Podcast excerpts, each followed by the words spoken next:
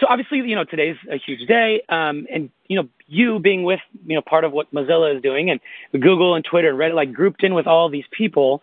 At the end of the day, obviously, you know, Congress and FCC will know and be aware and you know see what's happening. But ultimately, when the dust settles, do you think that it will have an effect on the way that Congress and FCC go about handling net neutrality? I mean, I really do hope that it has some kind of impact, though I really think that people being able to get in touch with their representatives, especially, is crucially important, especially around election time. Um, I think it's important that the FCC and Congress both hear all of our voices, but I don't have a lot of faith in the fact that Ajit Pai will actually do anything with those comments. Um, I think he has a pretty clear agenda, and he's going to do what is most valuable to to him in his mind. Um, but at the same time, I think it's very important that we all organize and realize that our voices together are much stronger, and take it to the local level too.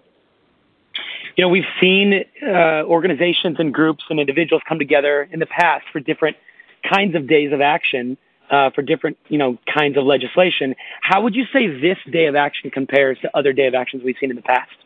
I think it's just fantastic because you see a lot of different kinds of organizations coming together. I mean, in a situation where Pornhub is working together with sites like Mozilla, for example, uh, to achieve a common goal is kind of a really big deal. Uh, this affects everyone. This affects companies of all different sizes, and I strongly believe, too, that it's a human rights and civil rights issue.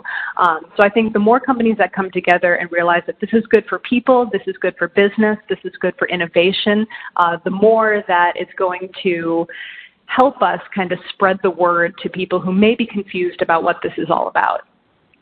Do you ever see, you know, your company and, and these other companies you mentioned, do you ever see them, you know, discontinuing the push to disrupt net neutrality? I don't really see the telecom companies ever ceasing their fight against net neutrality. Um, I think because it's a financial incentive for them. Uh, you know, they obviously make a lot more money if they can charge companies for easier and faster access to the internet. Um, so that's why we have to keep fighting. Because there's always going to be a financial incentive for the people holding the power to keep the net from not being neutral. Uh, so we just have to keep telling them, you know, we're, we're not going to pay for your services if, if you're going to create a two tiered internet. You rock. Thank you for your time. We really appreciate it. Yeah, of course. Thank you so much. Have a great day.